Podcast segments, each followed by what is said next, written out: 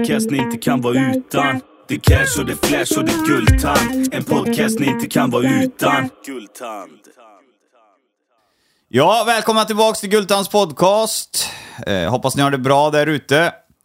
Eh, för det har jag. Eh, idag är de tillbaka, det polyamorösa förhållandet. Men vi snackar ju om det, att idag ska vi diskutera med individerna som har valt att byta kön. Och idag blir det en liten specialtouch på det hela och det är att eh, David då, han kommer sköta eh, avsnittet i stort sett själv och intervjua sina partners. Eh, då han besitter en eh, mycket större kunskap och inblick i deras liv och förhållande. Jag är inte så påläst på det här ämnet. Så jag kommer bara sitta vid sidan och eh, ja, hoppa in om det är någon fråga som jag tycks fattas eller eh, något som jag då är nyfiken på att veta. Men eh, för övrigt så kommer eh, David själv leda Guldtands podcast den här gången.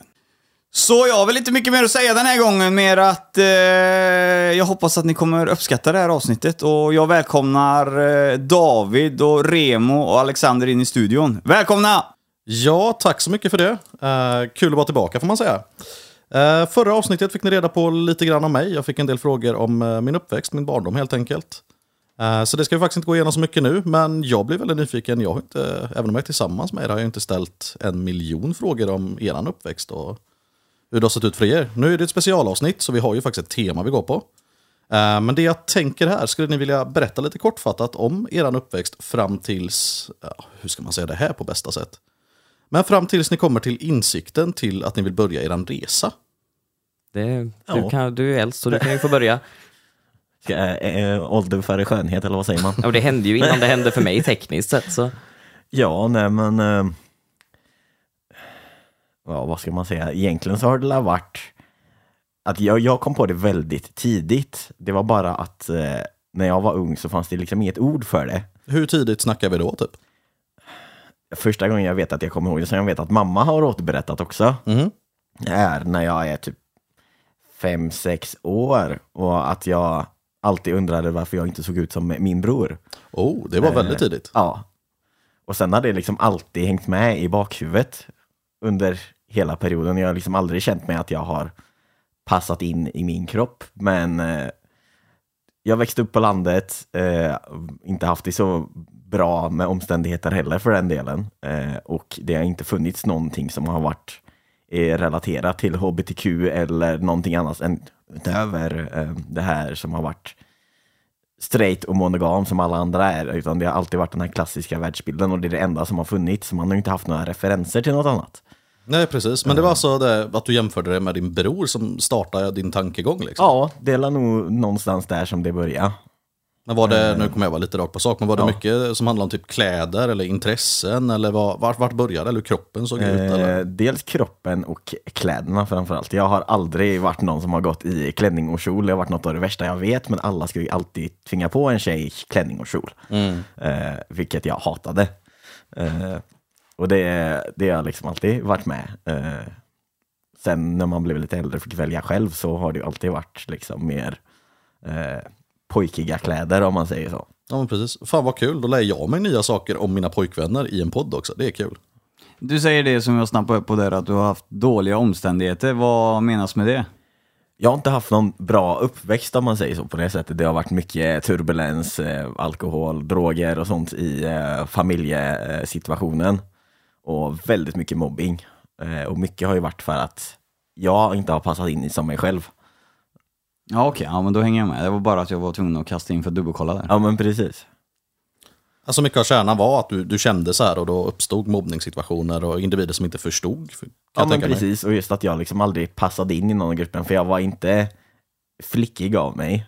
Eh, fast jag kanske gick klädd som en tjej. Eh, jag var alltid mer burdus och jag tyckte det var roligare att vara ute och härja i skogen och lorta ner mig än att eh, leka med dockor liksom, och sådana grejer. Och om man ska dra det väldigt över den här vad som är kvinnligt och vad som är manligt. Mm. Eh, Ja, det skiljer sig ju rätt mycket idag än vad det gjorde då. Ja. Vad, vad som är maskulint, vad som är feminint helt enkelt. precis. Eh, ja, men det kan jag tänka mig, det var fascinerande. Eh, samma sak, hur har det känts för dig och hur har din barndom och uppväxt varit, uh, Remo? Alltså jag hade ju egentligen, vad jag kan minnas, så tänkte jag ju inte ens på kön som en grej förrän jag blev äldre, utan att det var liksom att pojkar och flickor var olika, även fast alla sa det omkring mig. Det registrerade sig inte riktigt i mitt huvud när jag var liten. Jag var alltid liksom så här, ja men stereotypisk pojkflicka, men det var aldrig liksom det här att men jag är flicka eller jag är pojke. Det klickade inte i mitt huvud. Sen var det ju först när jag var typ, om det var 10 eller 11, när jag hade börjat upptäcka hbtq överlag och jag insåg att eh, ja, men, homosexuella existerade. Då insåg jag att, men vad fan, alltså jag, jag vill inte vara en brud, jag vill vara en homosexuell man. Och då tänkte min fina lilla så här småbarnshjärna att men det kan ju inte gå, för ska jag vara ihop med en man, då kan jag ju lika gärna vara tjej. Och sen så tryckte jag undan det och bara tänkte att ja, ja, det är väl någonting dumt liksom. Mm, hur tidigt kom du till den här insikten att istället att jag, jag skulle vilja vara en homosexuell man till att jag är en homosexuell man? Alltså hur, när registrerade det i tankarna för dig? Jag var så otroligt duktig på att bara förtrycka det och typ, för jag hade redan vid den tiden insett att jag tyckte om kvinnor. Och det är en väldigt, kanske inte väldigt ung ålder att upptäcka det i, men det var liksom en väldigt ung ålder att redan så pass ha en så pass stabil identitet i det. Så att jag var ju fast vid den här insikten att ja, men jag är en lesbisk kvinna. Och den var jag fast i kanske till att jag var 15. Och då träffade jag min första transperson. Wow! Så här, jättemagiskt och inte alls jättemagiskt. Um, och då insåg jag att vänta, transpersoner existerar. Och så började jag göra mer research och så kom jag på att ah, det här förklarar en del. Ja, det var ingenting du hade hört någonting om tidigare, utan det var först när du träffade den här personen som du fick insikten om att det existerar. Liksom. Alltså man hade ju hört det här, liksom, alla de här stereotypiska, liksom så här, ja, men en man i kvinnokläder, liksom, de skämten och det. Och sånt som gick på tv på den tiden, det var ju knappt någon bra representation överhuvudtaget. Det var väl typ det Nej, inte att det var på mesta. riktigt liksom. Nej, nej, det var ju, liksom, det var ju bara gjort för skämt i romcoms. Liksom. Mm. Så det, det var ju det enda jag hade hört om det innan. Liksom. Oh, wow, det skiljer sig rätt mycket. Men skulle du säga att din uppväxt och så har varit stabil eller har du haft mycket turbulens och så kring det också? Eller hur? Jag har haft person, liksom. en väldigt stabil uppväxt, ärligt talat. Det är rent psykiskt har jag inte varit speciellt stabil alltså i mig själv, men eh, vi har haft väldigt bra, väldigt mycket tur med familj. Mycket stöd och så kan jag tänka mig. Ja. Sen hade jag väldigt otur eh, i det sociala. Jag var relativt mobbad och utfryst. Ehm, och det hade till stor del att göra med att jag var väldigt annorlunda. Jag hade odiagnostiserad ADHD i stort sett hela min barndom. Och jag kom inte riktigt överens med allt och alla. Jag klädde mig inte som andra, jag hade inte samma intressen. Och då fick jag inte så många vänner och sen så de få vänner jag hade var det väldigt mycket bråk med hela tiden. Shit, det låter inget bra. Men kan du dra det till samma som eh, Alexander var inne på här, lite som din, din könskris eller vad vi ska välja att kalla det för? Kan det ha någonting haft med det att göra också? Jag tror det. Det var väl en mix av eh, könsidentiteten som spökade och eh, diverse psykiatriska åkommor, om man kan säga det så, som inte fick någon form av behandling eller stöd. Ja, det gör det ju inte lättare, det förstår jag ju. Nej. Vad, eh, era föräldrar då och familjemedlemmar, vad, hur ställer de sig till era tankar om det här med kön och eh, sexualitet och sånt här? Eh, jag, eh, jag och min far har aldrig haft någon bra relation om man säger det. När jag var jätteliten så hade jag och han en hyfsat okej relation för att jag gillade bilar och motorer och sånt. Och så. Men sen eh, när jag från typ 8-9 år uppåt så har, gick det bara utför och det har, eh, gick så pass illa att jag var tvungen att flytta hemifrån till slut. Eh, så att han har liksom i princip aldrig varit med i bilden. Så han eh, har jag ingen kontakt med och jag har inte haft kontakt med honom sen typ gymnasiet nästan. Eh, varför fick du flytta hemifrån? På grund av det här då? Ja, för att det var så mycket strul eh, med just med honom och med mamma när de gick isär och grejer. Så att SOS gick in och sa att eh, vi behöver lösa någonting här. Okej. Ja, det är ju inte, du skrattar nu, men det var nog inte lika roligt då på den tiden kanske. Nej, det är stre- stressreaktioner att skratta för mig. Mm. Ja, okej. Men eh, i och med det här också, eh, prata lite om din, din far där. Jag vet inte riktigt hur eh, du har haft det här eller Remo, men manliga förebilder under uppväxten, hur har det sett ut? Om vi börjar med dig Alex. Det var alla egentligen typ, ja, dels hade jag min far och sen var det kompisars, eh, kompisars eh, föräldrar. Jag var ju, jag hade några få kompisar lite här och där, annars var det ju typ grannar och sånt. Men eh, inga riktiga förebilder på det sättet, kanske så, men eh, jag har aldrig riktigt haft någon som jag har sett upp till på det sättet som folk alltid pratar om förebilder och personer de ser upp, emot, fram, eh, så här, ser upp emot och sådär. Jag har liksom aldrig haft det tänket om man säger så. Det är ändå en jävligt häftig grej att höra, för det innebär ju att du under uppväxten liksom har hittat dig själv och liksom på något sätt hittat ja, men din egen manlighet sådär utan att ha någon, det, den typen av stöd. Liksom. Ja, du det har alltid varit att jag har alltid fått se till att klara mig själv och äh, läs, om något problem uppstår så måste jag läsa det själv och det har jag varit sedan jag var väldigt tidig ålder.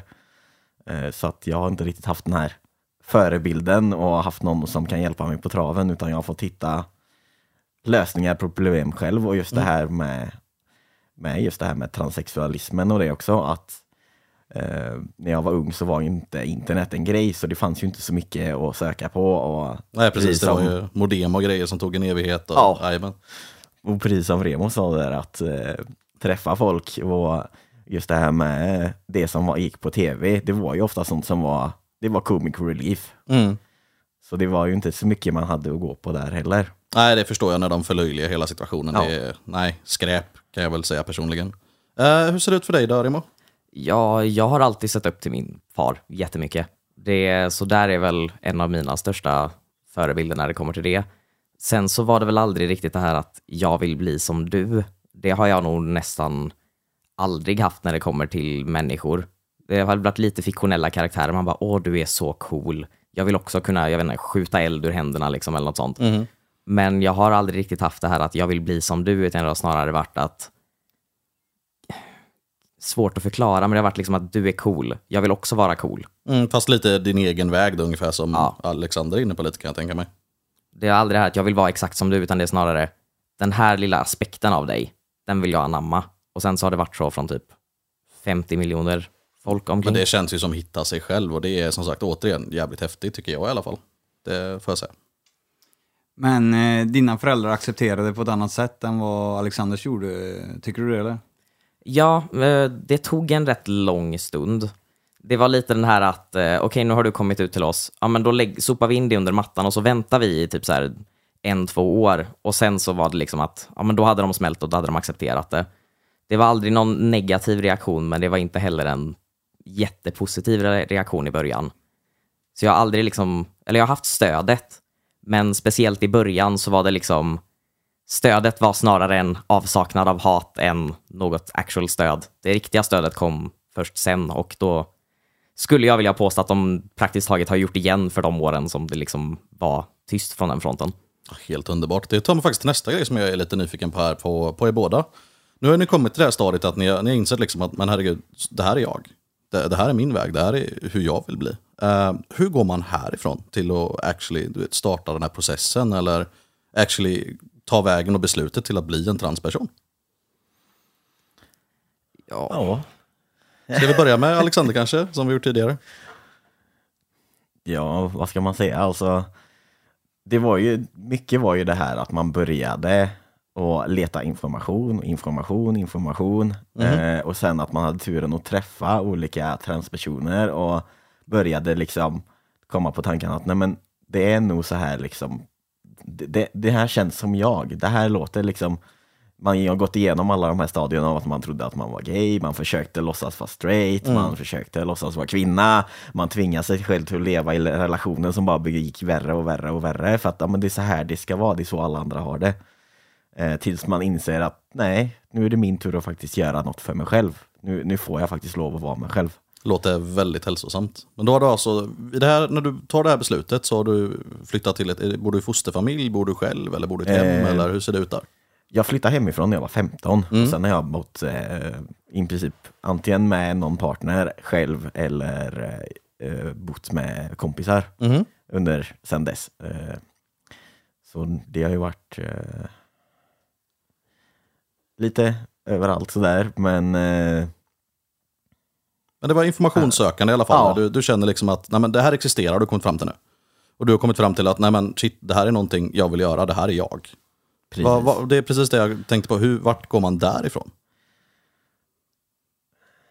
Jag gjorde så att jag, eh, ja, jag personligen gjorde så att jag eh, började komma ut till min bästa vän, först och främst.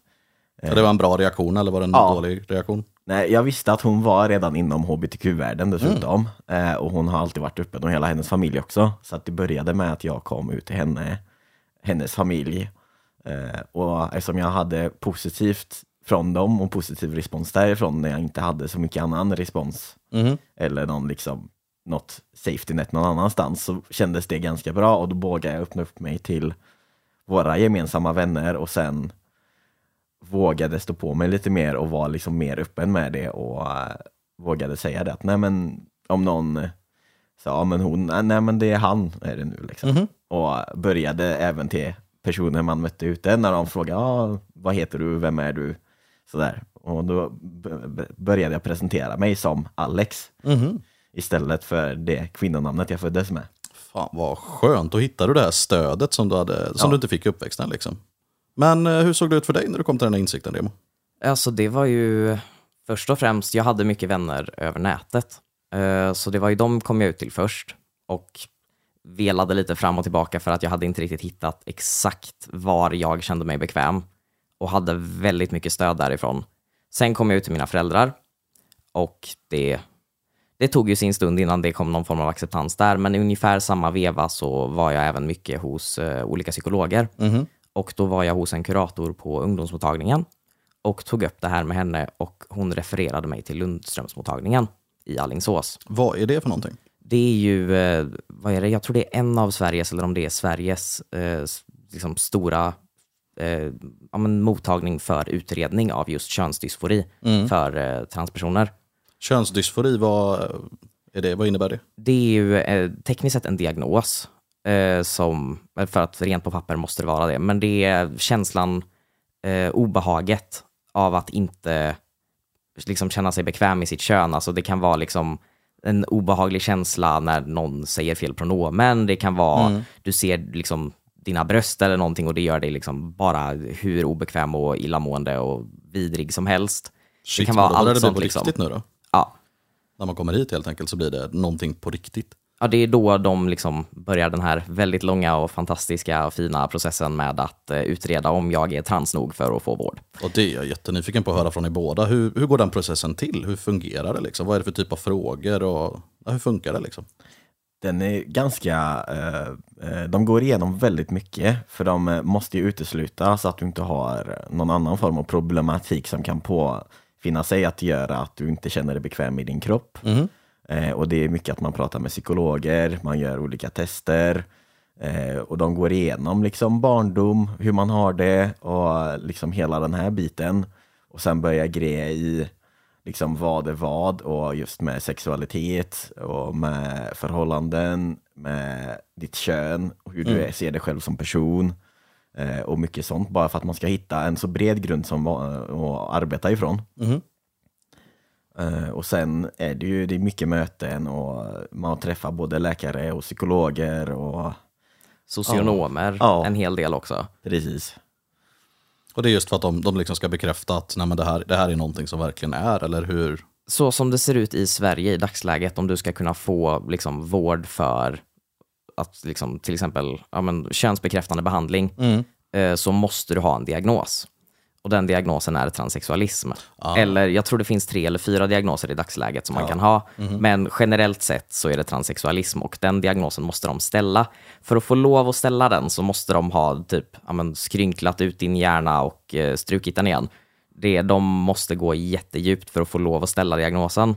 Och det är som Alex sa då, att det är på grund av att de måste kunna utesluta att det inte har med andra grejer att göra och allt sånt. Men Det- hur, hur var den här processen när de går in och verkligen ja, men rotar er barndom i er som personer? Hur känns det att genomgå det? Är det någon form av frihetskänsla eller känns det jobbigt? Eller vad, hur var det att gå igenom det här för er? För min del var det nog mix av båda två, men på ett sätt kändes det väldigt skönt för helt plötsligt hade jag ju någon som lyssnade på mig, som förstod vad det var jag pratade om eh, och som inte bara sopade under mattan och sa att men det går över om ett år. Utan det var faktiskt någon som lyssnade, ställde frågor och hjälpte en att liksom börja leta efter riktiga svar och förstå att ja, men det här är någonting vi behöver ta reda på. Det där det går över om ett år, det, det känns lite som någonting som någon har sagt till dig. Är det någonting du har råkat ut för? Det hör man jätteofta och det kan nog de flesta som är inom hbtq-världen hålla med om att det fin- brukar finnas minst en person som säger ja men det, det, det är bara en hittepåsak, det kommer gå över om ett år. Du växer ur det. Ja, det, Det- det brukar vara standardgrej. Wow, där snackar vi diskriminering i alla fall. Det, det är det man har fått växa upp med, både Ja, innan speciellt från barn. familj. Ja, Speciellt barn får höra det. ja. Ju yngre du är, desto oftare får du oftast höra det. Ja. Ja, förfärligt, det önskar jag faktiskt inte någon. Det låter rent ut sagt för jävligt. Hur eh, kände du vid det här Emo när du gick igenom det här? Var det någon form av frihet eller var det väldigt mycket jobb och att det var, kändes jobbigt liksom? Alltså, det, det fanns en viss frihet. Jag var ju alltid väldigt taggad innan och efter möten och sånt. För att, åh, det går framåt, det händer någonting. Liksom. Nu, snart kanske jag kan få den hjälpen jag söker. Men jag under den perioden hade också redan pratat väldigt mycket med psykologer och kuratorer och sånt. Var väldigt trött på det och har överlag aldrig egentligen tyckt om att öppna upp mig så för folk som sitter där vars jobb är att lyssna på mig. Det, det har aldrig liksom det har alltid varit en väldigt lång startsträcka för mig att bli bekväm med det. Så just själva mötena tyckte jag var väldigt jobbiga. Och eh, sen hade jag eh, fått mycket problem med social ångest i början av eh, perioden där. Och eh, hade basically en meltdown framför psykologen där. Vilket ledde till att min utredning sattes på paus. Och hon skickade mig på KBT för social ångest först. Så det var, det var en meltdown som var på grund av den sociala situationen. Med meltdown menar du, hur, hur reagerade du liksom? Jag hade ett eh, totalt mentalt sammanbrott. Jag kunde praktiskt taget inte prata, jag satt och grät och jag bara skakade. Och det hade, en stor del av det hade att göra med att ett, jag var nervös, för det var första gången jag träffade den psykologen. Två, jag hade åkt typ tre timmar tåg bland massa folk som jag hade jättesvårt för att göra på den perioden. Ja, du tog det dit själv helt enkelt? Ja, det var tåg och buss som jag tog mig till mm. Lundströmsmottagningen. Och jag hade väldigt svårt för det under den perioden och det hade varit en väldigt lång vecka. Så allt det här la sig samman till en otroligt fin eh, liten mental kris som jag hade på precis fel tillfälle för att då pausade hon utredningen i stort sett för att jag skulle utredas för eh, min sociala ångest. Vilket ledde till att min utredning från start till att jag fick min diagnos tog, jag tror det var runt fem år. Vilket till och med de på Lundströmsmottagningen tycker är lite väl långt. Mm, jo, men det låter det verkligen som. Då förstår jag lite det ni pratar om också, att det kan vara andra bakåtliggande diagnoser eller andra situationer som kan påverka utredningen så att säga. Då fick vi ett praktexempel på vad det kan vara. Eh, vilket från mitt håll i alla fall känns ganska logiskt med tanke på social ångest och de här situationerna så blir man pressad och man har olika reaktioner. Och de försöker verkligen kolla i kärnan vem du är liksom. Eh, nej, men det känns väldigt logiskt. Eh, jag vet att jag kollade lite, vi pratade lite om eh, första reaktioner och sånt där. Du pratade om eh, din väns familj där. Och din, din bästa vän där liksom. Hur, om vi vänder på det till Remo istället. Hur, första gången du berättade för dina föräldrar var vi inte inne jättemycket på. Men det var de första som fick reda på det förmodar jag. Ja, jag var ju inte kanske den bästa ungen när jag kom ut till mina föräldrar för att de skulle iväg på semester och jag skulle vara ensam hemma. Och då tänkte jag att det här är jättebra för att jag, jag hade läst så mycket skräckhistorier och jag tänkte att nu kommer jag, liksom, nu kommer jag inte ha någon familj efter det här. Så jag skrev ett brev och la det i deras resväska. Oh. Och de skulle på, jag tror det var om det var deras femte bröllopsdag eller någonting sånt som de skulle iväg på. Då tänkte jag att ja, men det är bra, då kan de läsa det när de är hemifrån och så kan de smälta det och sen när de kommer hem, då kan vi prata om det. Nu när jag ser tillbaka på det då så inser jag att man kanske inte, när man ska iväg på bröllopsresa och packar upp sin väska, vill få ett brev där ens unge liksom berättar att hej, sättet du har sett på mig hela mitt liv är helt fel. Eh, det kanske inte är någonting man som förälder vill. Men eh, i situationen så kändes väl det som det tryggaste sättet att göra det. Alltså jag, jag som eh, i egenskap av din partner här så ser jag ett tema med vi pratade om förra avsnittet med oj shit är ni tre? Ja, jag är, jag är bra på att komma ut casually till folk jag inte känner, men jag på något sätt har bara alltid haft väldigt svårt för att komma ut till folk jag känner på något sätt. Det har liksom snarare varit att nu kommer jag göra den här förändringen i mitt liv och så får de bara märka det. Och så är det deras problem och inte mitt, för då slipper jag oroa mig för det. Och det är kanske inte det mest schyssta man kan göra, men eh, Då har vi säkert varsitt brev liggande ute i bilen sen. Men Ja, ja, eh, det får vi kolla då. ja jösses. Eh, vi pratar om reaktioner och sådana grejer också. Jag tycker något som är lite kul och nej, men, kul frågeställning. Vad är den bästa och sämsta reaktionen ni har fått på det här? Ska jag gå först igen? Ja men kör bara. Ehm, bästa reaktionen, det var nog, det, det var, jo det var nog min faster. Eh, jag hade inte sagt något till henne, för jag, jag träffade inte henne så ofta. Eh, men så skulle vi till middag på henne, jag och så kusinen då. Eh, och så kom ju Carro på det att shit, vi kanske ska berätta det för min mamma också att du är, du är transperson nu, så hon vet om det. Ja, men det kan nog vara bra att säga liksom. Så vi sitter där och käkar middag och så frågar hon liksom hur det är och så säger jag jo men det är rätt bra och så eh, i princip hasplar ur mig där att jag har kommit fram till att jag är liksom man, jag är inte kvinna. Hon bara, jaha, jaha. Det visste jag alla redan, det har jag ju vetat sen du var en skithand hög. Wow. Det är inget nytt. Det måste ha varit väldigt skönt för dig dock. Ja, det var så här, man bara, eh, ja, ja, ja, okej. så det var väldigt skönt. Ja men det kan jag tänka mig, jösses. Vad, vad är den sämsta reaktionen du har fått då? Eh, jag var tillsammans med en, eh, en flickvän jag hade på den tiden. Eh, var alla på väg att bli lite mer seriös, men det kändes liksom inte rätt. Eh, och så tog jag upp just det här med transpersoner. Eh, och då sa jag inte personligen att jag var transperson, utan då hade jag en annan kompis som var transperson också. Eh, och hon gick i taket. Hon blev så förbannad när jag började prata om transpersoner. Hon började skrika och gapa och kasta grejer och fick världens utbrott över att jag kunde anse mig, att jag kunde prata med transpersoner, för de var världens äckel som fanns. Oh, wow, det där måste ha varit väldigt tufft. Det var väldigt jobbigt och så hade jag eh, typ så här fyra dagar, jag fick bara bita ihop innan jag kunde åka hem. Oh, wow, men det var så du gick vidare från det? Du, du höll tyst Ja. fyra dagar, tog det därifrån? Ja. Var, jag, tog förhållandet slut där? Eller Ja, såg det ut jag, det gjorde jag det. gjorde slut och sen bara nej, det här går inte. Nej, det känns väldigt logiskt. Nej, fy fan. Alltså, feels bad for you. Alltså, det, det får inte hända sådana grejer. Det låter fruktansvärt. Vi tar samma sak med dig, Remo. Bästa och sämsta reaktionen? Gud. Alltså det är svårt för att jag kommer ändå inte ihåg så många gånger jag har kommit ut till folk just för att jag brukar vara så dålig på att göra det. Men eh, en av de bästa reaktionerna jag fått, det kan väl förmodligen vara från min mormor. Jag specifikt kom inte riktigt ut till henne utan det var snarare att min mor berättade för henne.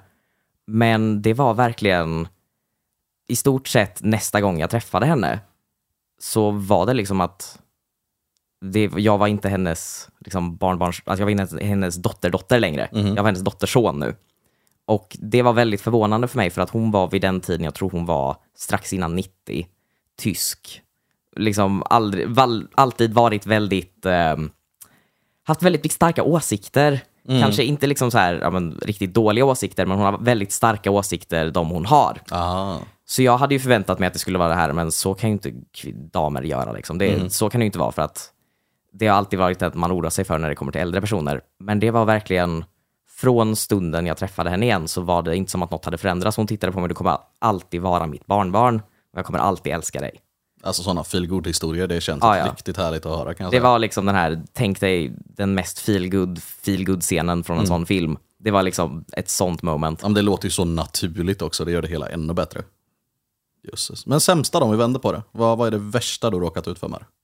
jag har, eftersom att jag är så just försiktig med vem jag kommer ut till så har jag svårt att minnas dåliga reaktioner som jag har haft.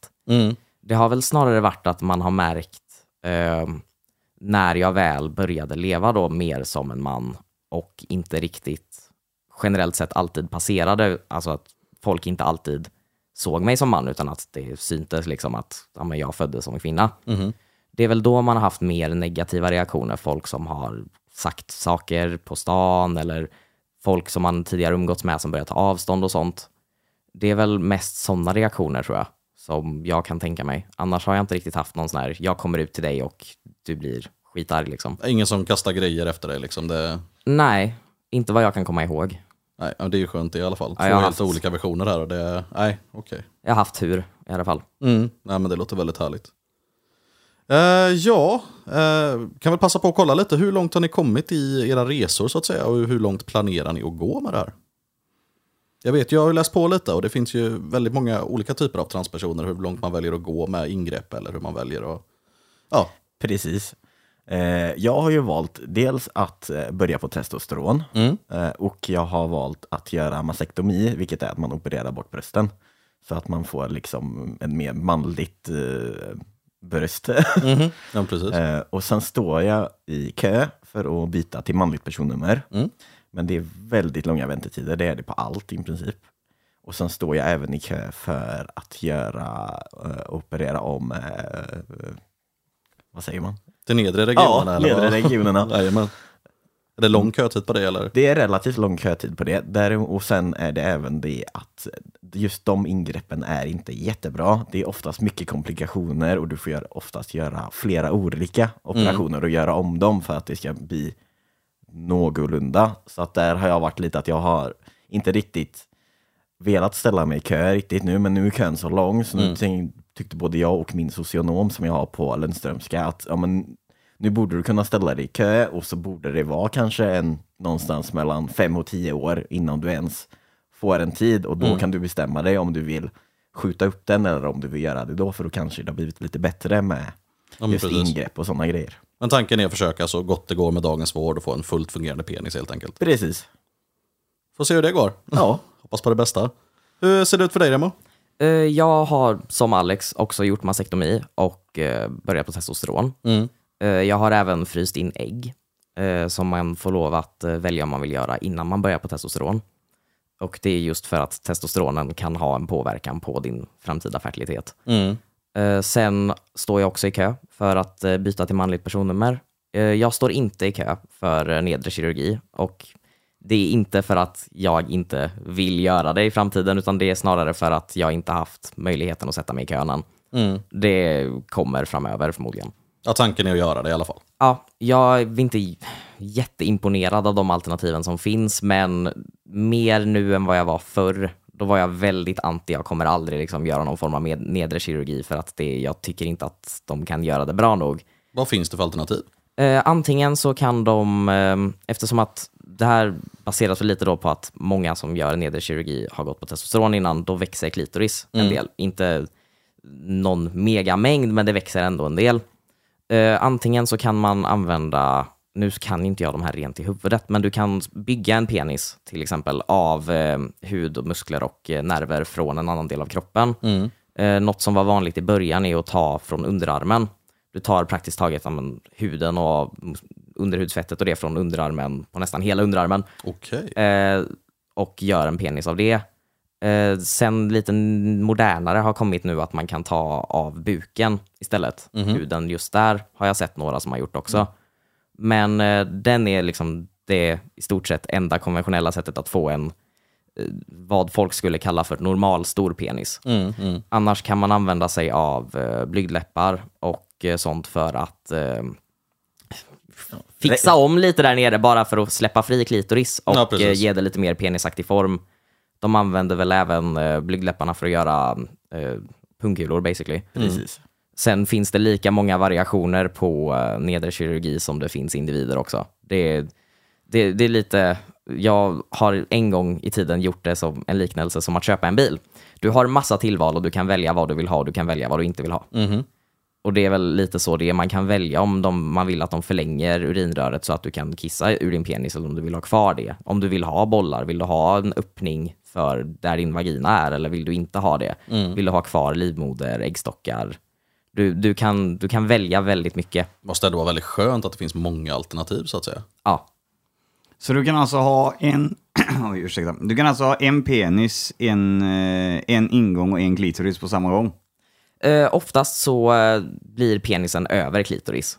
Så att klitoris blir penisen för att det är det som klitoris basically är. Det är en minipenis. Eh, sen om eh, man ska ha en fullt fungerande penis, då måste du göra den eh, metoden där de inte använder huden någon annanstans ifrån för att då kan du behöva ha en pump i en av pungkulorna eller något åt det hållet. Jag vet inte om det har kommit längre hittills, men eh, det, den kommer vara så pass stor att du inte kan få stånd naturligt. Utan då ska du kunna få stånd naturligt så får du arbeta med det du redan har där nere, så att säga. Eh, David, du nämnde fullt fungerande penis till Alex förut. Ja, i den mån det går. Det var lite det jag var nyfiken på med nerver, alltså känslighet och eh, just kunna kissa ur den och sådana saker. Liksom. Ja, okej. Nej, men så att... Eh, kan man 100% få en eh, sån penis som jag har med samma funktioner? Nej. Vi Nej. kommer aldrig kunna producera spermier, till exempel. Eh, och om de inte inom de närmsta 20-30 åren, som jag skulle vilja anta är typ våran liksom, livstid där man vill göra sådana ingrepp kanske. I alla fall för min del. Ja. Jag är väl kanske inte jättesugen på att göra underlivsoperation när jag är liksom 50-60 där kanske. Även om det säkerligen kommer finnas bättre alternativ då. och det, man får väl göra den hur gammal man vill höll jag på att säga, men eh, det är inte någonting för mig i alla fall. Så kommer de inte på någon form av penistransplantation innan dess eller något åt det hållet så skulle jag ha svårt att se eh, vad alternativen är. De jobbar ju konstant på det och researchar och håller på, men det är, just nu är eh, de alternativen som finns är relativt begränsade, tyvärr. Ja, precis. Så den penisen ni alternativt får, den, det är ingen känsla eller någonting i den? Det är bara en, eh, en del som syns, eller vad då? Det beror på vad man Ja, gör. ja, mycket beror ju på vad man gör, men eh, oftast får du ju, eftersom du har kvar klitoris och det är ju där du har mestadels som känsel, eh, så kommer du ha någon form av känsel och lite beroende på vilket ingrepp du har samt vilken läkeförmåga du har eh, med just med när nerverna och det ska läka ihop så får du ju känsel på olika sätt och det är från person till person helt enkelt. Men oftast får du någon form av känsel i alla fall. Ja, ja, då kommer ni också kunna dra en runk i framtiden. Precis. Det är förhoppningen. Ja, den frihetskänslan måste vara enorm sen. ja, ja, ja, då jävlar. På tal om det, ni båda har ju opererat bort det bröst ni föddes med. Har ni någon speciell så här, frihetskänsla eller shit, en aktivitet som ni verkligen gjorde som kändes att åh shit, nu har jag inga bröst, det här känns så naturligt, det här känns jag, nu är jag på gång liksom. Första gången jag red utan bröst. Ja, det kan jag tänka mig. Det är, Ja. Just rörelsen när du rider liksom och har bröst på det och skillnaden på inte ha bröst, det måste vara enormt. det är bästa som finns. Ja, det är ridning, simning och sen just det, jag håller på mycket med hundar och sen att hålla på och spåra med hundar och eh, jag använde ju något som hette binder eh, när jag hade bröst och det är ju för att binda brösten för att du ska kunna få en manlig form så att du i princip har ett specialgjort tygstycke som trycker upp brösten så jättehårt eh, och så får man bara ha det i vissa timmar för att du, du förstör bröstkorgen och eh, liksom Ja, det, är, allt det är för att få, få bort det visuella av att man Ja. har bröst helt enkelt innan Man trycker in dem. Det är ett Precis. kompressplagg. Ja. Det är det det är. Vilket gör att du har mycket svårare att andas och det skaver, du får blåmärken och jag skadade även revbenen. Aj. Eh, och man ska inte ha det när man är fysiskt aktiv, men eh, det är väldigt få transpersoner som eh, är fysiskt aktiva och inte har binder på sig. För att man är så obekväm med sin kropp. Ja, hur känns det David? Börjar bli svettigt. Snart har du ingen... Eh, någonting av den kvinnliga delen att klämma på längre. Ja, alltså det här är ju mina pojkvänner. Jag kan säga det känns hur naturligt som helst. Eh, det var en chock i början, men det känns bra faktiskt. Ja, lysande. Ja, verkligen. Eh, jag blev nyfiken på en sak till. Vi pratar mycket om känsla, om ni skulle skaffa en penis och sådana saker. Men hur ser det ut idag när ni opererat eh, brösten? Hur är det med känsla och så, och bröstvårtor och hur fungerar den operationen liksom, rent praktiskt? Där finns ju också en eh, uppsjö av eh, lite olika varianter på operationer och mycket beroende på din kroppsbyggnad och eh, din kroppsfigur. Har ni samma variant? Vi har samma I variant. har vi. stort sett Ja. samma, med mindre variationer. Precis. Du Ja. hade lite annorlunda sätt med läkningen än vad jag hade. Ja, och sen så tror jag att jag hade lite större bröstvårtor än dig också. Så Ja. de, fick, de tar ju, i den formen av ingrepp vi gjorde så gör de ett snitt för att ta bort bröstvävnad och liksom forma om den huden som är kvar och sen så skär de loss bröstvårtorna, formar nya bröstvårtor och syr in dem Ja, av de gamla bröstvårtorna? av de då? gamla. Precis. Jag hade väldigt stora bröstvårtor så att de fick jobba väldigt mycket med mina. Och sen så eh, var, provade de på mina bröstvårtor två olika sätt att sätta läkekompressen på. En var med häftklämmor, som jag inte, aldrig kommer ihåg vad det heter, och en var med stygn. Så att eh, de är lite, lite olika. Men annars så tror jag vi hade ungefär samma ingrepp. Ja. Men just känsel, hur fungerar det där? Eh, för mig så har jag nästan full känsel tillbaka på alla ställen, även på bröstvårtorna. Eh, vilket inte är lika vanligt, för det är ganska vanligt att du förlorar känseln helt i bröstvårtorna. Eftersom du flyttar bort dem helt och hållet och sen flyttar upp dem och sätter dem på ett nytt ställe. Eh, men jag hade ganska små bröst och det är nog ganska antagligen därför som att jag har eh, ganska bra känsel kvar för att det var inte så mycket ärrvävnad som tog skada. Eller så mycket nerv nerver som tog skada av ärrvävnaden. Det är superhärligt. Eh, och enda stället jag inte har så mycket känsel är egentligen just på de stora ärren där de tog bort eh, bröstvävnaden. Men det är ju som vilket annat ärr som helst. Du har oftast mindre känsel just på under ärren. Så när det kommer till masochism och sådana saker så är det, liksom, det, det är inget problem för dig? Du har Nej. tillräckligt god känsel? Precis. Hur ser det ut för dig Remo? Jag har ju lite sämre resultat rent känslomässigt. Jag hade mycket större bröst. Eh, Eller ja, inte jättemycket större bröst, men jag hade relativt stora bröst. Därav mer ärrvävnad då eller? Ja, relativt. Mina bröst, jag använde binder väldigt ohälsosamt också, så att min bröstvävnad var rätt skadad. Jag hade typ en så här 90-åringspattar liksom, eh, tyvärr. Eh, men mycket av min bröstvävnad gick ju, det var ju inget problem att göra operationen så sett, men eh, nerverna har inte riktigt kommit tillbaka. Det finns en del ställen på bröstkorgen som jag inte har någon känsel. Sen finns det ett ställe som om jag petar på det så får jag känsel på andra sidan bröstkorgen, som om jag petar där. Och bröstvårtorna har jag i stort sett bara smärtkänslighet i. Jag har ingen annan övrig känsel, utan jag kan känna om man typ sticker mig eller nyper mig i dem, men det är, annars så har jag ingen form av känsel i dem. Har ni läkt ungefär lika länge eller hur ser det ut på den fronten? Du vill ha ett halvår längre än vad jag är tror jag va? Ja, För du var på sommaren och jag var på halloween. precis. Hade du känsel för ett halv, alltså det, det, det är, man säger halvåret, kanske tidsskillnaden? Eh, Ja, jag fick känsel relativt tidigt just eh, runt i själva muskulaturen runt. Eh, fick jag känsel ganska tidigt. Eh, och sen bröstvårtorna kom eh, sakta men säkert. Det började så här, man kände att det började sticka och helt plötsligt kunde man känna tröjan. På vissa, vissa gånger ibland kände man ingenting utan det, det kom, men det, det kom relativt tidigt och strax efter att det hade börjat läka och man tog bort stygnen så eh, började känseln komma tillbaka på vissa ställen. Och sen blev det bara bättre och bättre efter det. Härligt, och hoppas att det går lika bra för dig sen då Remo. Ja, det är i stort sett eh, så här bra det kommer bli tror jag. Det är inget problem för mig heller. Det, jag är nöjd med hur det ser ut och jag är nöjd med att det är som det är. Så Det är skönt jag det. har inte upplevt någon förändring på dryga halvåret. Så Ja. Eh, testosteron är någonting ni använder er av för att göra den här förändringen. Hur kändes det att få det för första gången? Det kändes väldigt skönt och där är också lite olika varianter. Eh, Här i Sverige så erbjuder de antingen en testosteronkräm som du ska smörja med varje dag eller så kan du få det i sprutform. Och vad använder Och du? Jag använder spruta för jag tycker det är mycket bekvämare plus att eh, då behöver man inte hålla på varje dag för att det lär jag glömma. Ja. Hur ofta är det med en spruta kontra varje dag med salva? Eh, oftast är det, eh, salvan är ju varje dag, eh, men sprutan är oftast var tolfte vecka. Eh, startsprutan brukar vara, då är det med eh, sex veckors mellanrum bara. Eh, och sen är det var tolfte vecka. Eh, sen är det lite beroende på hur din kropp tar upp tes- testosteronet, vilken mängd du behöver eh, och samt hur du reagerar på testosteronet. Men eh, oftast är det var tolfte vecka som man behöver ta sprutan. Okej, och din reaktion, hur, hur var den första gången där så att säga? egentligen var det ingen större förändring så direkt, utan ja, du fick en spruta i röven. De träffade nerven, det gjorde lite ont, men det var bara att stå där i fem minuter och tills de hade fått in hela testosteronmängden. Och sen var det bara att fortsätta med dagen som vanligt för att det var som vilken annan spruta som helst. Ja, du kände liksom ingen skillnad på humör, du märkte ingen skillnad alltså, någon vecka efter på kropp och sådär eller? Nej, inte det. Det, det var tre veckor efter kanske så kom eh, man svettades lite mer. Eh, jag började få lite mer finnar och eh, du hade en annorlunda doft än vad du haft innan. Din personliga doft förändras lite för testosteronet ändrar ju eh, dofthormonet du utsöndrar. Okej.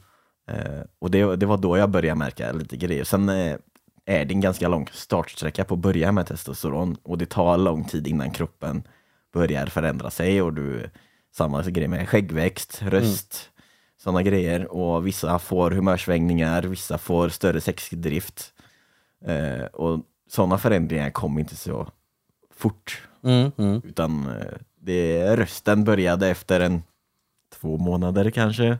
En liten förändring. Sen hade jag ganska mörk basröst från början. Så jag har inte haft jättestor förändring på rösten, men lite. Är det någonting du har tränat upp och sådär eller är det någonting Nej. som bara dykt upp? Det har, jag har bara låtit det vara, så det har kommit naturligt. Det är ju väldigt häftigt faktiskt. Eh, om vi kollar på samma sak för Remo då? Du märkte inget större efter första sprutan eller så heller? jag kände ju det lite just om det var kanske en eller två veckor efter så fick jag lite mer energi.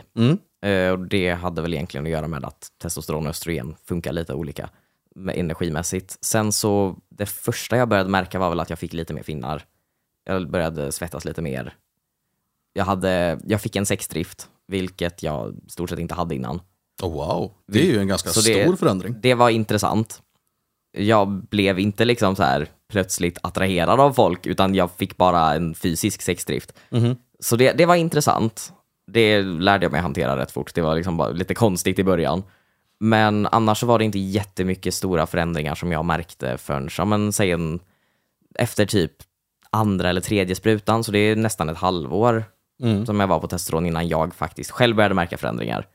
Sen märkte väl de omkring mig förändringar tidigare, men det var då jag började märka dem. Vad, vad märkte de runt omkring dig tidigare som du pratade om där? Det Du, var du väl- flinade lite när du sa det. Så jag Ja, men jag, jag hade lite humörsvängningar. Det, testosteronet blandat med obehandlad ADHD var eh, intressant i början innan jag lärde mig hantera det. Jag fick väldigt mycket mer energi än vad jag trodde i tillfällen. Och sen, eh, di- din röst var ju eh, mycket roligare än vad min var. Min, min, oftast, man brukar säga att man hamnar i puberteten igen när man börjar på testosteron. Och det, Re, Remo var lite bättre på det just röstmässigt där. För det, det var, ena stunden var rösten väldigt hög och sen helt plötsligt var den jättebas. Och sen skar den sig och sen var det något pip mitt uppe i allt. Jag vet inte vad du pratar om. Ungefär Ja, sådär. men det, Fantastiskt det, med målbrott igen. jag alltså. hade världens målbrott. Och det, det var väl egentligen det jag märkte själv, men jag försökte att inte märka för att det var väldigt skämmigt. Jag var aktiv inom teater och sånt under den perioden och det var mycket intressant när rösten skar sig när man stod på scen. Det kan jag tänka mig. Sjöng du och sånt då också? Eh, lite. Det försvann väldigt fort när rösten började förändras för att jag insåg att ah, jag kan inte träffa toner längre. Nu vill inte jag sjunga för att nu låter det dåligt. Wow. Men eh, sångrösten där, det är någonting som du tänker fortsätta med eller utveckla på nu eh, när du genomgått eh, din behandling liksom? Ja, nu har ju rösten börjat stabilisera sig lite mer. Eh, Det svåraste för mig har varit att eh, jag kunde sjunga rätt bra innan för att jag är körskolad eh, och var det i många år. Och så alla toner kunde jag hitta för. De ligger inte där de låg innan, så när min hjärna säger till mig att den här tonen är rätt och jag försöker ta den så ligger jag kanske en halv oktav under och låter jättefalsk. Ja, du har ett helt nytt register nu helt enkelt. Ja, mitt register har förändrats något så otroligt. Jag hade redan ett rätt lågt register innan testosteronet, men mitt låga register då är ju mitt höga register nu. Så jag har ju fortfarande inte riktigt lärt mig att hitta toner. Jag vill träna upp det igen för att jag älskar musik, jag älskar att sjunga. Men eh, det är en långsam process, speciellt när man som ja, men konstnär överlag, speciellt när det kommer till musik, är väldigt självkritisk. Jag har väldigt svårt att sjunga om jag hör att det inte låter bra.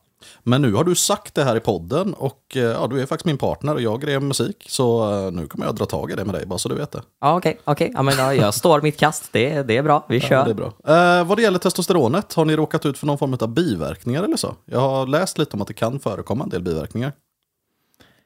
Uh, ja, största biverkningen för mig är la, dels med att man får mycket mer finnar och att man svettas mycket mer. Det är egentligen det som har varit största biverkningen för mig. Sen har mitt hårfäste har krympt lite bakåt, inte jättemycket egentligen, eh, men en del. Men det vet man att det är testosteronet och det är inte med genetik att göra. Liksom. Nej, utan det är det naturliga som händer när du börjar på testosteron. Det händer ju för alla som har te högre testosteronvärden i kroppen än östrogen. Då krymper ju hårfästet tillbaka efter ett tag när du börjar bli äldre. Fan, det är det jag ska göra med mitt dåliga hårfäste. Jag ska dra i mig östrogen så att det blir bra hårfäste igen. Precis. Ja, fy fan. Ja, jag har väl också jag har haft lite skarpare biverkningar på just aknefronten. Jag har i grund och botten väldigt mycket hudproblem, rosacea och sånt sedan innan. Och min far hade väldigt mycket akne när han var i puberteten, så att eh, det har jag också fått. Jag har väldigt mycket problem med akne. Eh, Det är någonting som man kan få hjälp med då. Är det någonting du får hjälp av nu eller? Eh, Det håller på att få hjälp. Det utreds fortfarande. De kommer förmodligen remittera mig vidare till hudspecialist och sånt. Men de, när du är på, liksom, på sjukhuset och får sprutorna och sånt så gör de mycket kontroller. Och de checkar även in med dig, läkaren som liksom har skrivit ut testosteronet till dig. Har du möten med, jag tror det är ungefär varje år man har uppföljningsmöten och sånt. Ja, det är minst en gång om året. Ja, De kollar man- typ nivåer och sådana saker, vart ni ligger i testosteron och så eller? Ja, det är väldigt vanligt att man kan behöva ändra dosen. Eh, Jag har, min kropp är lite för bra på att ta upp testosteronet så jag har fått gå ner i dos. Eh, De funderade på att eh, ta ut perioderna mellan sprutorna mer, men jag känner av väldigt tydligt när testosteronhalten i kroppen börjar bli låg igen och eh, liksom mår sämre och får lägre energi och sånt. Så det, istället så bestämde de sig för att vi sänker eh, testosteronnivån i varje dos istället. Ja, okej. Så, li, lite biverkningar. Jag har också märkt av att hårlinjen har blivit lite mer ja, men maskulint formad, men jag har inte märkt något större liksom, håravfall eller så. Mm. Men bara maskulint format, så du säger, det måste ändå vara något du känner positivt kring. Oh ja. Sen just när man får testosteron i kroppen så ändras ju lite det här liksom, fettfördelningen på kroppen. Du får lite lättare att bygga muskler och allt sånt där. Så att man får generellt sett ofta en lite mer maskulin kroppsform för att ja, men fettet vill inte samla sig på höfter och pattar längre utan det vill hellre liksom komma till buken och sånt. Så det, det har man ju också märkt en del. Vad skönt att det sker naturligt och med testosteronet då. Ja, det, det är väl till en viss grad det faktiskt kan ske, liksom, men ändå. Det blir ändå lite mer förändring. Man får oftast lite skarpare käklinjer, tydligare adamsäpple och sånt. Härligt. Eh, på tal om det här med testosteron och så. Eh, har sexlivet förändrats på något sätt sen ni började med testosteron? Jag har en eh, mer sexdrift än vad jag hade innan, för jag hade väldigt låg till ingen sexdrift innan. Och den, mycket jävla just med partnersen jag har, att jag trivs liksom i det här förhållandet vi har. Eh, Det gör väldigt mycket. Du tror inte att det är bundet bara till testosteron? Nej, liksom? utan det är eh, mycket är nog bundet till att jag känner mig så pass bekväm i mig själv eh, efter det här med utredningen och allting. Vilket gör att mentalt att man känner sig mer sugen på sex. Men sen tror jag att testosteronet säkert har hjälpt till och gör att jag har fått en lite ökad sexdrift. Ja, för det känns ju, Remo var inne lite på samma sak här, att sexdriften har tillkommit, något som inte fanns innan. Så det känns som att det, det finns något gemensamt där i alla fall. Kanske inte är testosteronet, men någonting verkar finnas där. Liksom. Ja, så det, dels så när man blir mer bekväm med sig själv så dämpar ju det dysforin lite och då är det ju lättare att faktiskt kunna njuta av sex. Sen så är ju jag i grund och botten egentligen asexuell och eh, liksom blir inte sexuellt attraherad av folk på det sättet, utan jag kan fortfarande ha sex och tycka om sex, men eh, jag har aldrig liksom haft det här att jag tittar på en person och blir kåt. Eller så, liksom, eller att jag ser en situation och blir kåt. Va- Vad är det som gör dig upphetsad om det inte är det då? Det är väl snarare liksom, det har mer att göra med liksom fysisk beröring egentligen. Och sen så slår det ju till i huvudet först innan kroppen hinner med. Att jag kommer på att ja, men nu vill jag faktiskt, nu, nu tror jag nog sex hade varit nice och sen kommer kroppen ikapp med liksom och blir upphetsad och sånt. Sen så har jag ju fått lite högre sexdrift så att kroppen bestämmer sig för att randomly bara, ja nu är du kåt och man bara va? Klockan är typ så här två på natten och jag ligger och kollar på tv, bara, va? Vad händer? Liksom, men sånt, det är ju naturligt har jag hört. Ja, det ska ju vara det. eh, ja, eh, läggning och sådana saker har vi pratat lite om. Är det någonting som har förändrats kring eh, hela den här resan? Alltså när ni börjar kontra idag, liksom, sexuell läggning, har det något ni har utforskat mycket eller någonting? Hur såg det ut från liksom, då till nu? Ja, det har ju varit ganska brett spektrum. Dels att man börjar med att försöka vara en straight kvinna innan det hela ens började och man försökte tvinga sig själv till att leva som alla tyckte att man skulle leva för att det var ju så det var. Och sen kom man på att nej men det är inte jag, nej men då, då måste jag ju vara bög. Liksom. Eller, nej, nej, först och främst så tr- försökte jag vara lesbisk eh, när jag försökte låtsas vara kvinna, men det gick inte så bra det heller för att det var fortfarande inte jag. Eh, och sen när jag, då var det så här, "Ja, ja, men då, då måste jag ju vara en straight man då. Försöker vi med det?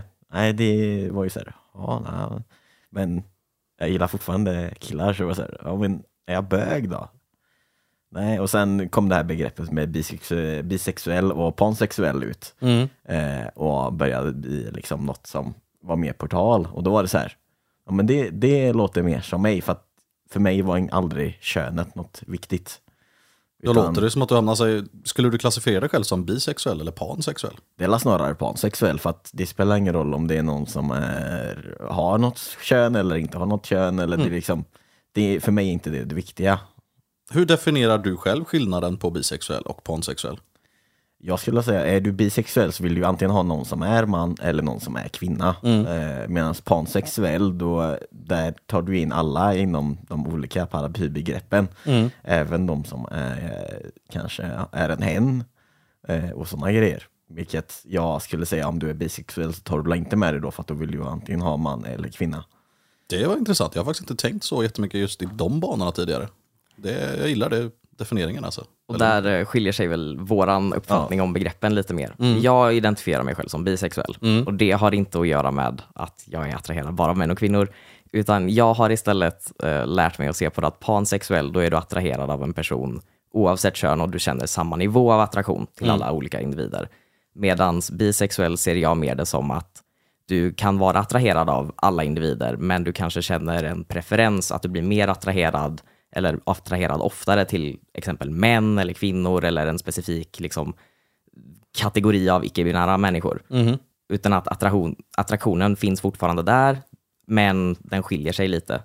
Sen så även bisexuella, om man säger att du är attraherad av kvinnor och en viss grupp icke-binära, men du kanske inte är attraherad av män eller något sånt. Det skulle jag också definiera som bisexuell. Ja, lite mer narrow liksom. Ja, men det är lite mer liksom specifikt, lite mer klausuler och sånt, skulle jag väl kalla det för. Ja, men precis. Alltså, jag är väl inne lite på, jag, jag gillar definieringen jag fick där från Alexander, det är väldigt intressant. Eh, lite så, jag ser ju mig själv som pansexuell också. I min värld handlar ju det om att jag blir attraherad och eh, så utav personen, alltså personligheten. Är just det som verkligen sätts i huvudet på mig. Men så ser jag det i alla fall. Ja. Och det är alltid kul att diskutera sådana saker och ja, nej, men kika in i andras huvuden. Nu kommer vi till någonting som är lite, jag tänker jag har sparat en liten kryddig fråga här. Jag vet att det här är någonting som ni har mycket att säga till om, för jag har själv upplevt mycket under den tiden jag varit tillsammans med er. Eh, hur har samhället reagerat på er? Ja, det har varit både positivt och negativt. Eh, majoriteten har varit att folk oftast har tagit ett steg tillbaka och inte vågat interagera med dig eller har varit så här att de säger ja okej och så springer de därifrån för att de vågar inte ta tag i situationen för de är osäkra på hur de ska göra eller de liksom vet inte vad de ska säga. Eh, sen har jag haft många negativa grejer också och även positiva. Men om vi tar det, det mest positiva du har varit med om och det mest negativa. det mest positiva är alla folk som är så här, åh, nej men, jaha, vad, vad är det liksom? Och så frågar de och är nyfikna och så är de och börjar liksom tänka och vill verkligen förstå vad, vad det handlar om och gen, genuint liksom bryr sig om vad, vad, vad, vad man är. Det är skönt att veta frågor är liksom våga fråga och är liksom på ett fint sätt och inte bara säga, ja vad har du i byxorna då? Utan eh, faktiskt, jaha, jaha, och hur går det till? Och så liksom vill lära sig helt enkelt. Eh, och igen kontra då eh, några av de mest negativa har ju varit mycket inom eh, arbetsbranschen. Eh, man får ju inte neka folk på grund av deras sexuella läggning eller identitet, Nej, men precis. det är väldigt vanligt. Eh, de flesta jobb jag har blivit nekade har varit för att jag är transperson. Har de sagt det rakt ut till dig eller hur har du hamnat där? Liksom? de, de brukar försöka säga med att nej men vi behöver, nej men det, det funkar inte att du är som du är. Eh, vi behöver ha någon som är helt och hållet kvinna eller man. Det låter ju som ett ärende för diskrimineringsnämnden. Ja. Alltså. Eh, det brukar vara standard. Eller så är det så, nej men du, du passar inte in i våra kategorier så att eh, nej tyvärr, du, du, vi ändrar oss, du får inte jobbet. Eller så brukar de skyll- skylla på att nej men den här eh, brukaren eh, eh, anser inte att du passar in för att du stämmer inte med normen. Var de här sakerna i närtid eller var det ett gäng år sedan? För jag menar, vi vi lever Det ändå har, 2022. det har eh, det är utdelat eh, på fram tills eh, det senaste jobbet. Så det är ja, fram till 2020 ungefär var alla sista gången jag blev nekad ett jobb innan jag fick ett jobb. Eh, Ja, så när jag var mittemellan två andra jobb. Nej, man blir verkligen mörkrädd. Alltså, det är sådana saker som inte får hända. Och man vill ändå tänka att nu lever vi 2022 eh, och vi ska vara accepterande av varandra. Och vi ska utvecklas och gå framåt, inte bakåt. Liksom. Eh, hur har det sett ut för dig, Remo? Ja, ja, alltså jag har haft inte lika mycket problem inom arbetsvärlden på det sättet. Jag har ändå upplevt en del, eh, speciellt folk ute på krogar och sånt, som... Eh, alkohol gör ju folk till idioter, det kan man ju inte glömma. Men eh, mycket konstiga frågor, folk som får för sig att jaha, vad har du med i byxorna och så ska de fram och tafsa och sen om de känner någonting och sånt. Det är ju inte okej någonstans. Nej, och sen så mycket det här att, ja men är du riktig man då? Och sånt har jag upplevt mycket. Och då kan man ju Tyvärr. fråga dem, definiera vad en riktig man är då. Ja, jag, det, nivån, eh, eller min lista med comebacks har blivit längre ju äldre jag har blivit. Jag har en hel del vid det här laget, men det är fortfarande någonting som man kan uppleva ibland. Jag hoppas verkligen att det här avsnittet kommer hjälpa till och motarbeta de här trångsynta människorna. Det hade varit jävligt skönt faktiskt. Eh, vi pratade lite om det här, eh, reaktioner och sånt. Hur, är det mycket frågor och sånt när ni stöter på eh, individer som får reda på att ni är trans? Och vad, vad är de vanligaste frågorna liksom ni får i sådana fall? Den vanliga mest hatade frågan är ju vad har du i byxorna eller hur ser det ut där nere och sånt. Sen är det många folk som frågar just, ja, folk är så otroligt nyfikna på sexliv och sånt. De bara, hur funkar det sexuellt och sånt? Och sen har man haft en hel del bra frågor. Där folk frågar liksom att, jaha, men hur vill du att jag ska referera till dig? Eller liksom, jaha, be- behöver jag tänka på någonting? Eller, jaha, hur ser det här ut i ditt liv? Eller hur kan, liksom, folk som frågar hur de kan göra för att ja, men, vara så behjälpliga som möjligt och så lite stötande som möjligt är väl bra. Sen bli, brukar folk bli väldigt, om man säger till dem att hej, du kan inte göra sådär för att det gör mig upprörd, så brukar folk väldigt fort ta på sig den här stereotypiska offerkoftan och bara oj, nu mår jag så dåligt och helt glömma av att det är en annan person de har sårat, utan nu är det ju synd om dem för att de har varit elaka. Det har man väl upplevt en del också. Det är väldigt vanligt. Så folk behöver liksom bita ihop och inse att ah, nu har jag gjort fel, okej, eh, då tar jag och bråkar med mig själv om det sen och gör inte en stor grej av det i situationen. Men då har jag lite tvåstegsfråga här faktiskt, i och med att jag, jag är väl lite insatt i det här läget kan man väl säga. Eh, när man väntar på den nedre operationen, eh, är det någonting ni gör för att det ska kännas mer riktigt? Eller finns det något hjälpmedel eller tillbehör för det om man säger så? För att det ska kännas mer ni liksom, innan ni kan få operationen? Alltså det finns ju, dels finns det ju, man kan ju ha eh, packers och sånt, vilket är eh, penisproteser i stort sett. Eh, icke-sexuella oftast. Det finns även de som går att använda både som en protes och som en sexuellt hjälpmedel. Ehm, Är det material och så som skiljer dem då? Eller? Ja, eh, de som bara är liksom för, liksom, ja, men för bekvämligheten och syns skull, det är oftast eh, någon mjukare silikon eller någonting, eh, bara formad som en penis som man kan ha på sig för egen bekvämlighet eller för att det ska se bättre ut och sånt. Sen finns det de som är eh, mixade, som är lite mjukare men även lite hårdare, som även i vissa fall kan vara konstruerade för att du ska kunna stå upp och kissa. Eh, Och sen finns det de som även funkar som sexuella, som strap-ons i stort sett. Där du Okej. kan antingen sätta i någon form av stav i själva penisen då, eller Ja, för den, är mjuk när ni har den i byxan så att säga då också. Eh, Den jag har är det i alla fall. Ja. Men det finns de som är i stort sett hårda ändå. Det handlar mycket om hur man lägger den i byxorna så att det inte ser ut som att man går runt med konstant stånd. Liksom. Okej. Och sen finns det ju strap-ons och sånt också. Ja men precis. Eh, vi pratar mycket om samhället och sådana saker. Eh, nu har ni världens chanser. Är det någonting ni vill säga till den eh, generella lyssnaren där ute? Från er som transpersoner ut till eh, allmänheten. Var inte rädd för att ställa frågor, men tänk på hur du ställer dem.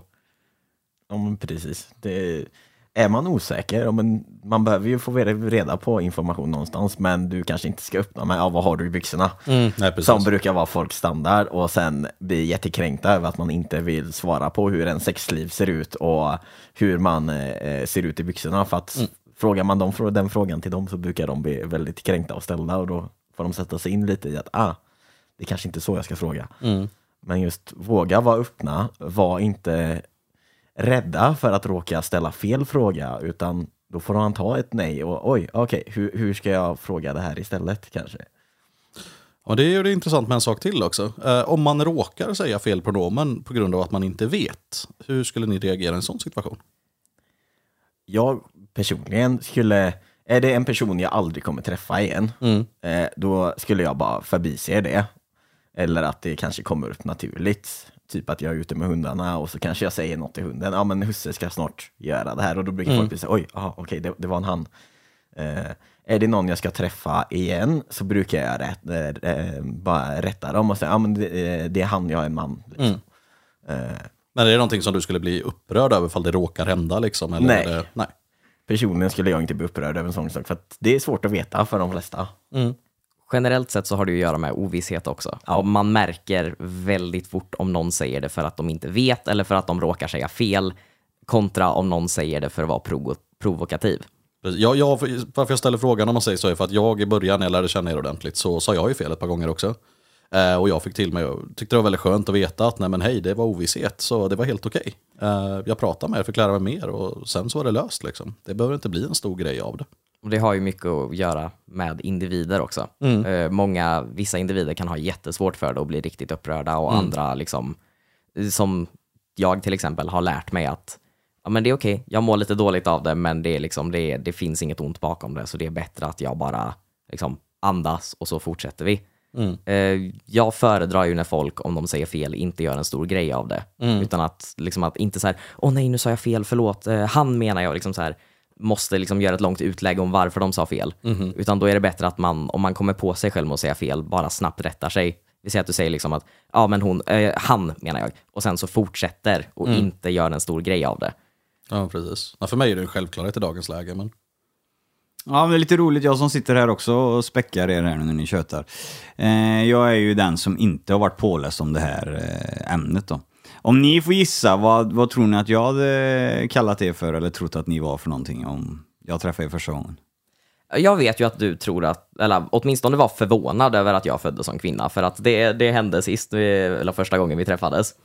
Så, så, så långt vet jag i alla fall. Nej, jag hade nog gissat på eh, bögar då, om någon hade frågat mig. Vad tror du att de här är? Nej, jag tror alla tre är bögar hade jag sagt liksom. Och varit stensäker på det. Så att eh, det är en stor värld som man inte är påläst om. Precis.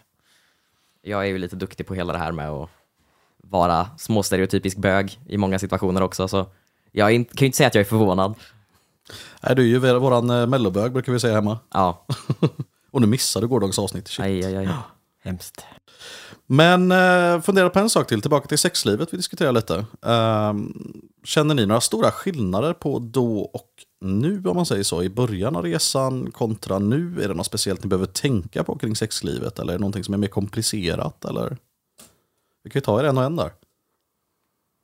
Ja, då, då börjar väl jag då. Nej, men, eh, jag har ju alltid haft lite problem med sex överlag. Eh, Jag har avsaknat en del känsel och har varit liksom, har även problem med fysisk beröring i vissa situationer och sånt. Så, att det är eh, obekvämt eller att det är någonting du inte tycker om, eller hur? Både och. Det min hjärna tolkar eh, signalerna min kropp får från fysisk beröring fel ibland, så att ibland kan det praktiskt taget göra ont om någon tar på mig. Liksom. Hur hanterar du det? Det hanterar jag bara som vilken annan sak som helst. Liksom, ibland har man dåliga dagar och då, är det, då liksom säger man ifrån och liksom att nu, nu klarar jag inte av fysisk beröring, så då kanske man till exempel säger att ah, men då sover jag på soffan i natt för att jag vill inte riskera liksom, att liksom, peta på någon i sömnen och vakna eller något sånt. Ja, precis. Eller att eh, har man en bra dag, men då kanske man är lite mer fysisk liksom och sånt. Ja, men Just, kommunikation då eh, helt enkelt. Ja, kommunikation. Just det sexuella speglar ju det lite delvis också. Men den största skillnaden rent sexuellt som jag har märkt är ju just en av förändringarna man får på testosteron. Det är att eh, eh, blygdläppar och slemhinnor och sånt blir lite skörare. Du blir inte lika våt, så du behöver oftast lite mer glidmedel och sånt. Och eh, klitoris växer och blir känsligare. Det är väl de största förändringarna jag har märkt. Mm. Ja, det var ju ganska rakt på sak får man säga. Vad, hur har det varit för dig då Alex? Det hade varit lite snarlikt. Jag har inte haft några jättestora förändringar så. Igen, kontra då och nu på det sättet. Eh, sex har gått till på ungefär samma sätt oavsett vad det är. Eh, och oftast har det mest handlat om det men, men, Jaha, jag kan inte prata. Emotionella. Eh, och inte själva sexakten, för det har inte varit det som varit det viktigaste. Eh, och jag har perioder där jag inte är intresserad av sex för fem öre. Eh, och det är ju precis som Remo säger, just det här att största förändringen är just själva testosteronet. Att man har att klitorisen blir lite känsligare och att man kan bli lite torrare. Men annars så har jag inte märkt några större förändringar så. Ja, basically Utan- samma sak då helt enkelt. Ja, Ja. utan det mesta sitter ju egentligen mentalt. Eh, och eftersom jag är lite mer bekväm i min kropp nu än vad jag var innan Mm. så har jag inte lika mycket mentala spärrar än som jag har haft innan. Eh, så att sex kommer lite enklare än eh, innan när man fick tvinga sig själv för sin partners skull.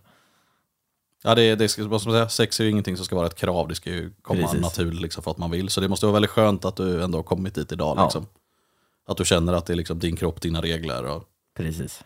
nej, det är viktigt. Är det. Eh, om vi fortsätter att gå lite runt, nu tar jag en liten insiderfråga här för att jag kan lite i alla fall. eh, är det några kinks eller sånt som har kommit eller gått genom er resa?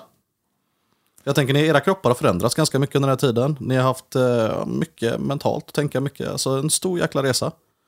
Så jag blir nyfiken på, är det något, någon kinks eller något som har kommit och gått liksom? Eller någonting som ni har idag som ni inte hade förr eller? För min del har det väl snarare varit att man har hamnat i situationer där man mer kan utforska det. Så det är ju inte så att jag har liksom upptäckt nya kinks eller eh, blivit av med gamla kinks, utan det är snarare att man sakta men säkert börjar lära sig vad man mer tycker om, tror jag. Mycket har handlat just om det här att nu har man känt sig så pass bekväm att man har vågat börja experimentera och ta reda på vad tycker jag om och vad tycker jag inte om. Och vad, vad funkar för mig och vad funkar för min partner. Var det i samma veva som ni experimenterar med läggning och sådana saker som ni började tänka på det här med kinks eller var det något som dök upp på senare tid? Det var nog i början med, tillsammans med läggning och när sex började bli en grej och just när det gick utöver att det bara skulle vara något romantiskt till att det skulle vara ett mer sexuellt aktivt. Har jag missat något eller vad är en kinks? Eh, ja, ki- kink är ju egentligen, eh, Ja, Du, du är duktig på eh, formeringar, Remo. Alltså det är väl kinks och fetischer och sånt är ju ungefär under samma paraply. Det är väl, ja, men BDSM till exempel är en kink. Det är liksom saker som man blir sexuellt attraherad av som kanske inte skulle anses rent inom citationstecken det stereotypiskt normala. Så jag har inte en kinks då som gillar att köra min fru bakifrån. Det är, man kan ha kinks för det också egentligen. Det finns kinks för det mesta. Generellt sett så brukar väl folk vara väldigt lösa med begreppet kink. Att det mer har att göra med en grej du är attraherad till. Du stoppa mig om jag har fel David, jag är inte jätteutbildad. Ja, det enda jag känner är som jag, jag tycker i alla fall, men det går jag på personliga åsikter och upplevelser. Det är väl när du pratar om BDSM som en kink. Jag hade väl mer velat se det som ett samlingsnamn för en, eh, en specifik grupp utav kinks. Ja, definitivt. Eh, Så det är väl egentligen ja, speciella intressen och sådana saker som får igång dig, saker som får dig upphetsad, som är utöver det vanliga vaniljlivet. Liksom. Eh, I mitt fall så har det varit mycket hårdhänt och mycket sådana grejer, liksom, och då samlas det under BDSM. Det kan vara allt från bondage till eh, allt möjligt liksom, som har med det hårdhänta att göra. Vad är det? Bondage, eh, dominans och sadomasochism? Ja, det är väl de största hos mig just nu. BDSM? Vad var det sista du sa? Band... Eh, sadomasochism, Mm. det är ju sadism och masochism. Och sadism är in, in, vad heter det? inflikta, Eh, att du inför o- smärta. orsakar smärta Ja. eller, no, eller kontroll eller något åt det hållet. Och masochism är att ta emot det i stort sett. Och i det här fallet då är det att sadisten blir upphetsad av att göra det, masochisten blir upphetsad av smärta. Liksom. Shit, och där pysslar ni med i sängkammaren alltså? Till och från. Ja, sagt, vi tycker om att vara open-minded och utforska saker vi är nyfikna på. Vem är, är det du som går då David som eh, the master och de här två blir uh, sadistoffer eller? Alltså det är väl svårt att säga. Jag skulle säga Alex har väl varit eh, på den dominanta sidan också. Eh, Ja. Jag är ju naturligt dominant, det är så det har kommit. Och jag, jag är sadist, eh, det är jag. I sängkammaren då, inte utöver. Men, ja, ja. Så att eh, det har blivit en örfil eh, här och var då i sängkammaren. det förekommer absolut. Fan, det ska jag ta upp som förslag nu när hon kommer hem från jobbet. Att, Ja, då får du också ta upp förslaget med trafikljusregler, ifall någonting är okej eller inte. Att du har Precis. rött, gult och grönt liksom. Då är det grönt, det är okej, du kan fortsätta. Gult, det är okej, men ta det inte längre. Och rött, nej, nej, nej, lägg av. Ja, okej. Ja, ja, ja. Det är väldigt viktigt. Har man regler så kan man utforska en hel del roliga saker. Och har man inte regler så är det inte okej. Nej, absolut inte. Men BDSM då, är det, det är väl eh, också så här som man har sett, eh, är inte det latex och grejer, tejpning och man tejpar varandra och sådana grejer? Jo då. Det Eh, kan det vara också. Tejpning är en form av bondage. Liksom. Eh, och Latex det är material och det finns ju massa olika kinks av olika material och uniformer och allt möjligt. Liksom. Det kan vara läder, det kan vara päls, det kan vara eh, riamattor, det, det kan vara liksom det mesta. Alltså ska man hårdra kinks, jag har, du kommer inte jag nämna ett namn, men jag har till och med en tidigare bekant som tände på stekspadar och steksmör. Liksom. Det är en typ av kink. Det, det finns allt för alla i stort sett. det gör det verkligen. Ja, det hörde ni där ute nu. Hem och så fundera ut vad ni har för kinks. Precis, alltså jag tror att det är någonting ni vill utveckla kring det vi snackar om nu, kring kinks och sådana saker, eller hur känns det där? Nej, vå- Våga vara öppna och prata om det om ni skulle vara intresserade. Mm. Men, eh, och det viktigaste just när man ska hålla på med kings eller något som kanske inte är det man har i vardagen. Så var öppna med att prata om det och att det, alla partner ska vara med på det så att man inte gör något som går för långt. Utan man måste ha något ord som betyder nu gick du för långt, nu måste vi prata om vad vi gjorde fel. Aftercare är Precis. jätteviktigt. Att liksom, när man är färdig, liksom, sitta tillsammans eller titta på en film eller bara mysa och liksom, komma ner tillsammans. Det är jätteviktigt. Ja, men har man liksom haft en tuff session och det har varit mycket hårdhänt och mycket sådana grejer så är det jätteviktigt med det här gulliga efteråt. Att man kanske kramar om varandra, sitter och kollar på en film, käkar glass tillsammans. Liksom. All den här aftercaren är, ja, det är superviktigt. Det är individuellt för alla vad man tycker om att göra efteråt, men eh, man får inte glömma det liksom. Mycket viktigt. Nej, jag tror väl att vi halkar lite off topic här, men just kring det vi snackar om idag, är det någonting du är nyfiken på att fråga vidare på, Gultan? Ja, fy fan. Här har man suttit med mobiltelefonen och lyssnat på en jävligt bra story. Ni har ju fått äran att leda Guldans podcast själva idag. Eller David har varit intervjuare och ni har suttit här och blivit grillade kan man säga. Det har varit mycket intressant. Ja. Ja. Eh, jag eh, tänkte säga att jag ska avrunda podden med en liten fråga. Eh, som jag tänkte att ni ska svara på. En hjälpande fråga kan man tycka att det är.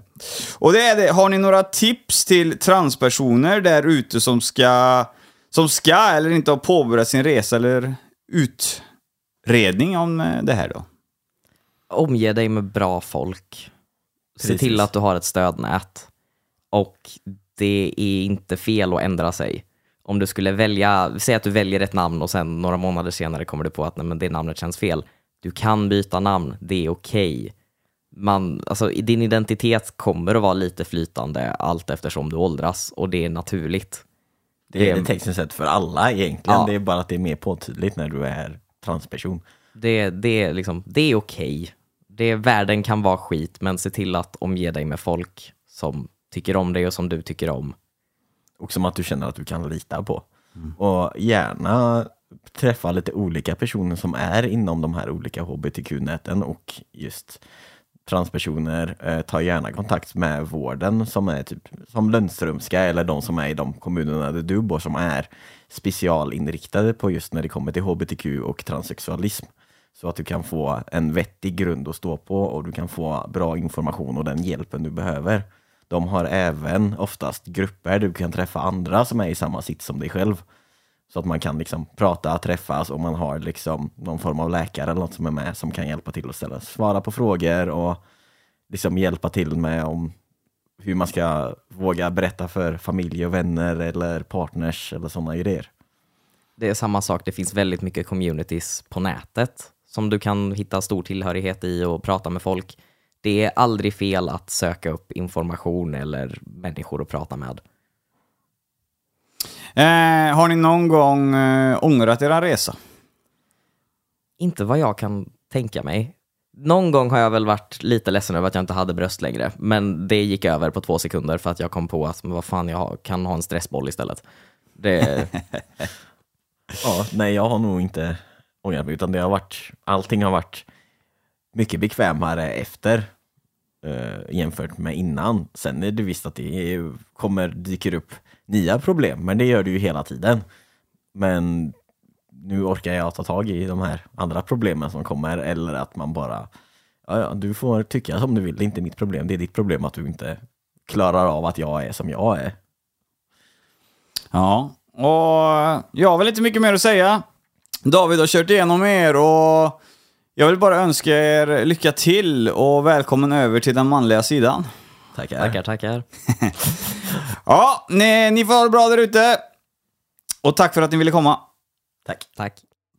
Ja, det var allt för den här gången i Gultans podcast. Hoppas ni tyckte avsnittet var intressant och plus att ni fick lite kött på benen vad som gäller om det här med eh, trans och sådana här grejer då. Och nu var ju trans då, det skulle ju vara ett skällsord då, men eh, ja, vi använder det i ett fint syfte, vi menar inget illa. Så ja, jag har väl inte så mycket mer att säga utan att eh, häng på Instagram, ett Gultans podcast. In, följ, dela, kommentera och såna här grejer. Det är ju det som gör att jag får upp ögonen för nya objekt och nya ämnen att eh, intervjua. Som det ser ut nu här framöver så kommer vi steppa upp lite som vanligt. Eh, lyssningarna, vi har typ 40% ökning i lyssningar per avsnitt nu så att eh, jag tror att podden kan bli hur stor som helst. Men det jag ville säga till er där ute, det är att den senaste tiden nu, jag har inte släppt de här avsnitten, men jag har några som ligger i loppet, så att säga.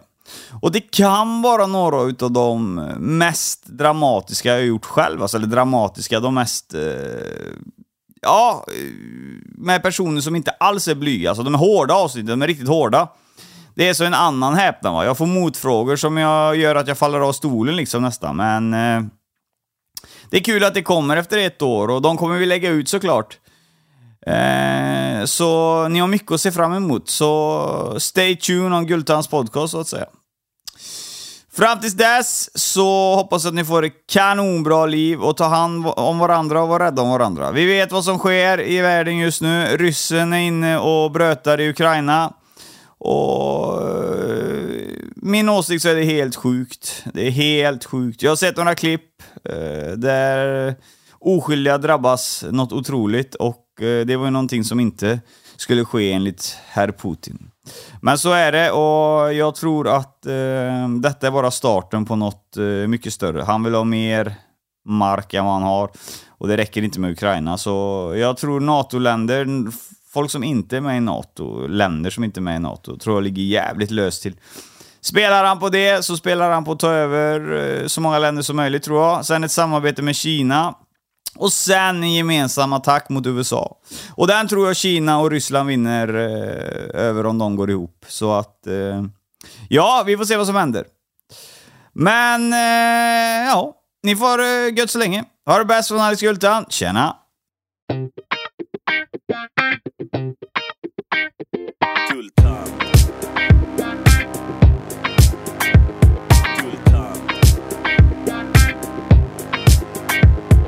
Det cash och det flash och det guldtand. En podcast ni inte kan vara utan. Det cash och det flash och det guldtand. En podcast ni inte kan vara utan. Guldtand.